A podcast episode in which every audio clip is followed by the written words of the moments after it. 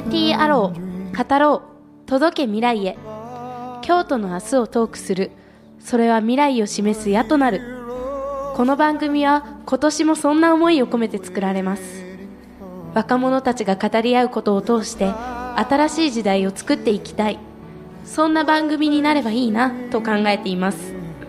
さて今回はその第32回ですまず参加者の紹介ですコメンテーターは京都産業大学教授柴原博先生。こんにちは。ファシリテーターは京都市立西京高等学校の鵜飼恵美先生。こんにちは。京都市立西京高等学校と京都市立唐久中学校の卒業生有志7名こんにちは。2017年語ろうは大きく変わりました。何が変わったんですか？語るテーマについてラジオをお聞きの皆さんから募集しその中から選びたいと思います。え？ー、とんでもないテーマが出てきたらどうするんですか？それも楽しみです。お聞きの皆さんはぜひテーマについてのリクエストをお寄せください。それでは今日の語り合いに入ることにしましょう。今日はこの歌を聴いて語り合おうと思います。鈴木二郎。杉田二郎。アナック KT アロー語ろう届け未来へ。この番組は若者たちが語り合うことを通し新しい時代を開くことを目指してラジオミックス京都千本北王子の千北スタジオからお送りしています。では鵜飼先生よろしくお願いします。はいよろしくお願いします。えっ、ー、と今日はまず、杉田二郎さんのアナックこれ、えー、アナックっていうのは息子という意味あの自分の子供息子という意味なんだけれども、えー、この曲を聴いてもらいました。で、えー、今ここにいる、まあ、高校生の皆さん、まあ、大人への階段を駆け上がっていく、まあ、今成長真っ只中の高校生の皆さんはこの曲を聴いてどう感じたでしょうか？いろんな意見を聞かせてもらえたらなと思います。では、えー、大河君いかがでしょう、はい。とこの歌はあのお父さんから息子に歌った歌だと思うんですけどうんここの歌の中ではあのお母さんが泣いているとか息子もお前も後悔しているだろうとか涙が溢れているだろうってお母さんと息子のことは出てくるんですけどお父さんはこの息子のことをどう思ってると思いますか？ヒューガえー、っとまあ大河の言った通りお父さんの意見があんまり出てこない歌ではあるなって思ってますけどなんていうかこの息子よお前は今悪の道へ走りすさんだ黒しをしていると聞いた息子よお前に何があったのだろうかってところを見てるとなんか泣いているとかそんなんよりも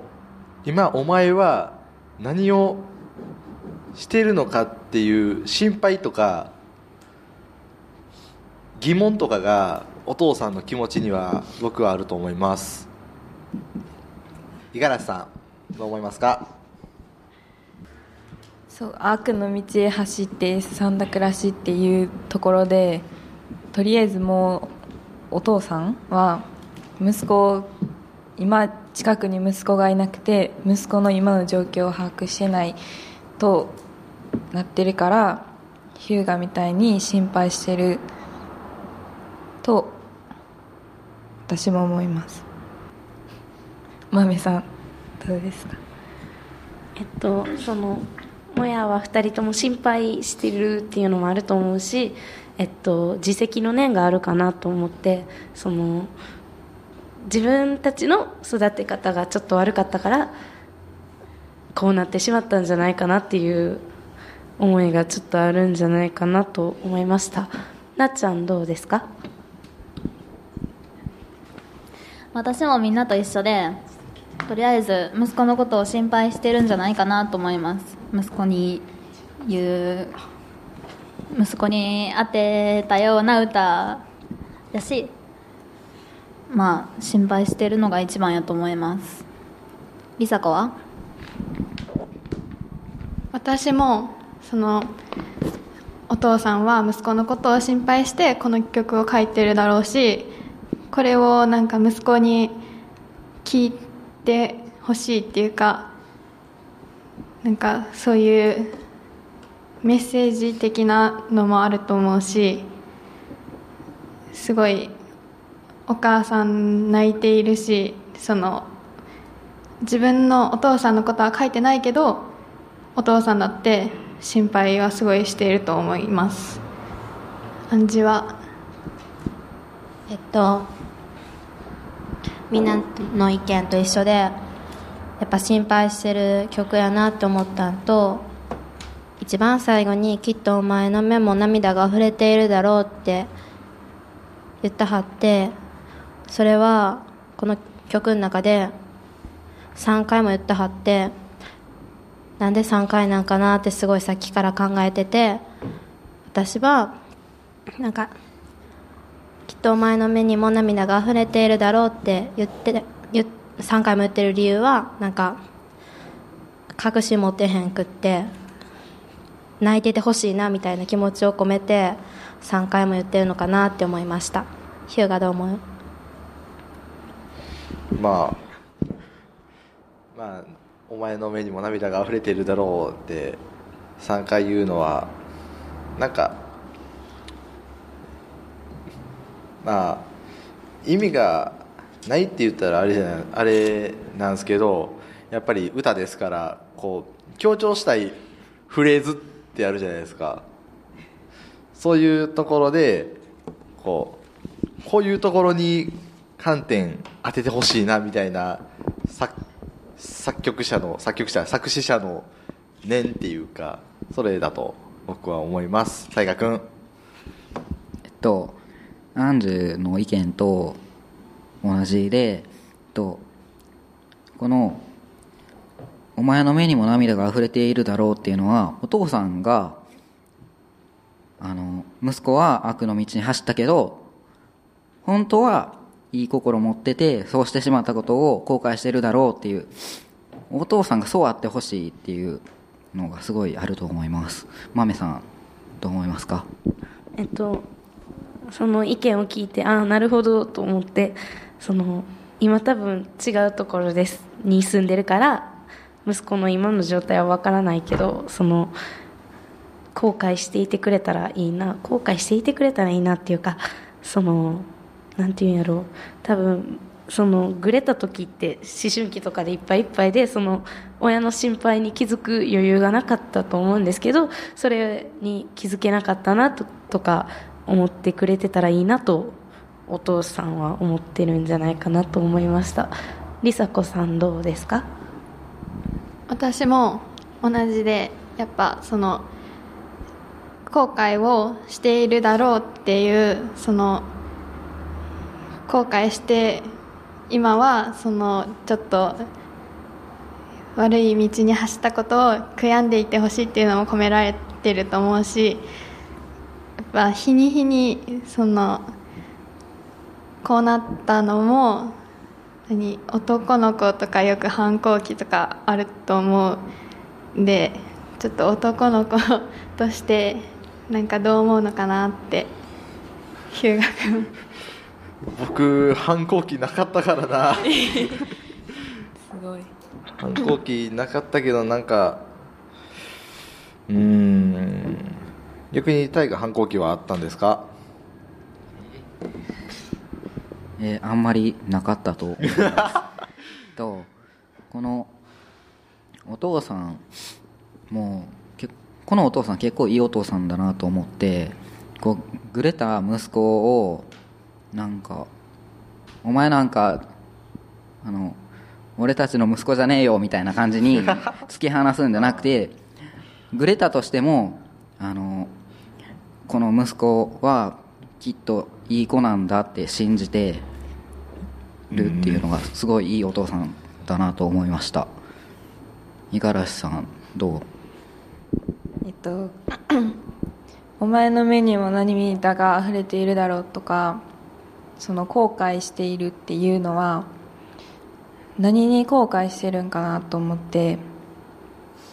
あのすさんだ暮らしをしていることで後悔をしているのかなんかむ、えっと、お母さんとかお父さん側に何かがあって後悔をしているのかどっちなんかなと思います。とこの後悔をしてるだろうっていうのは息子が実際にしてるわけじゃなくてお父さんが息子に対してお前もきっと後悔してるだろうっていうなんか予想っていうか想像なのでこの後悔はあの両親にに対して後悔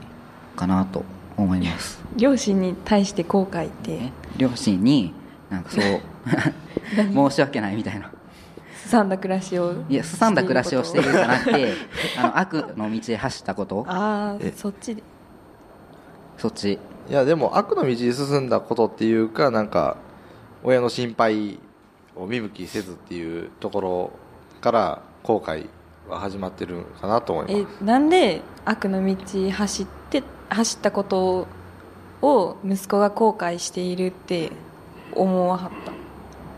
それはお父さんが息子のことをいい子だと信じているから。でも一回悪の道に。うん走るみたいな。でもそれはなんか 仕方がなかったことで 実は仕方ないって。実はいい子。えすさんだ暮らしをしていることに心配をしているわけではなくて。そっちは心配はしてるけど後悔とかじゃなくてそれは悪の道へ走った結果だからその結果、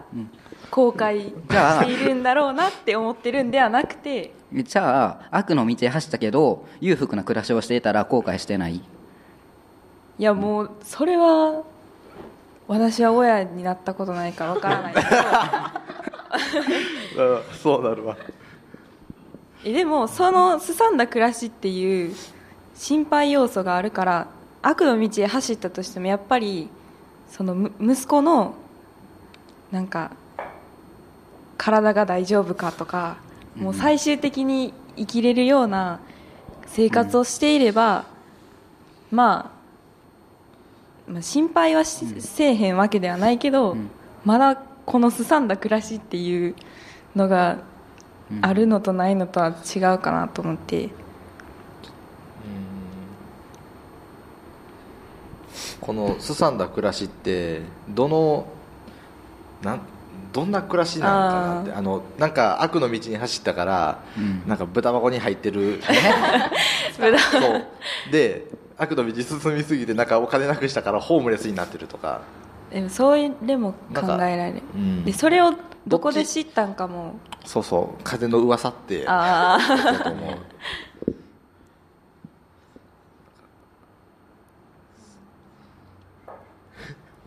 えっと私はあのちょっと反抗期があったので、なんか息子の気持ちが分かるっていうかなんかうん。その時はすごい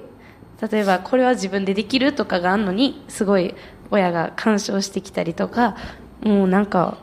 えそこまで関わってこないでほしいなって思ってたんですけどそのなんていうか今思ったら多分その心配してくれた上での発言だったり行動だったりするからそのあんなきつく言わなくてもよかったなとかいうちょっとした後悔は私の中にもあるのでそのさっきそのお父さんがきっと今ではお前も後悔してるだろうとか涙が溢れているだろうっていうのはお父さんの願望じゃないかっていう話があったと思うんですけど私はきっと本当にその通りに息子も後悔してるんじゃないかなと思うしもし今後悔してなくてもきっと時間が経ったらその昔の親の気持ちを息子が理解する時は絶対来るんだろうなと思います。えっとアンジュさんどう？えー、なんか話聞いてて息子が後悔してくれたら後悔しててくれたらいいなーってすごく思いました ね大学と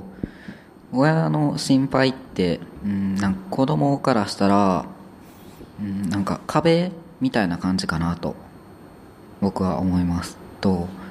とその子供があの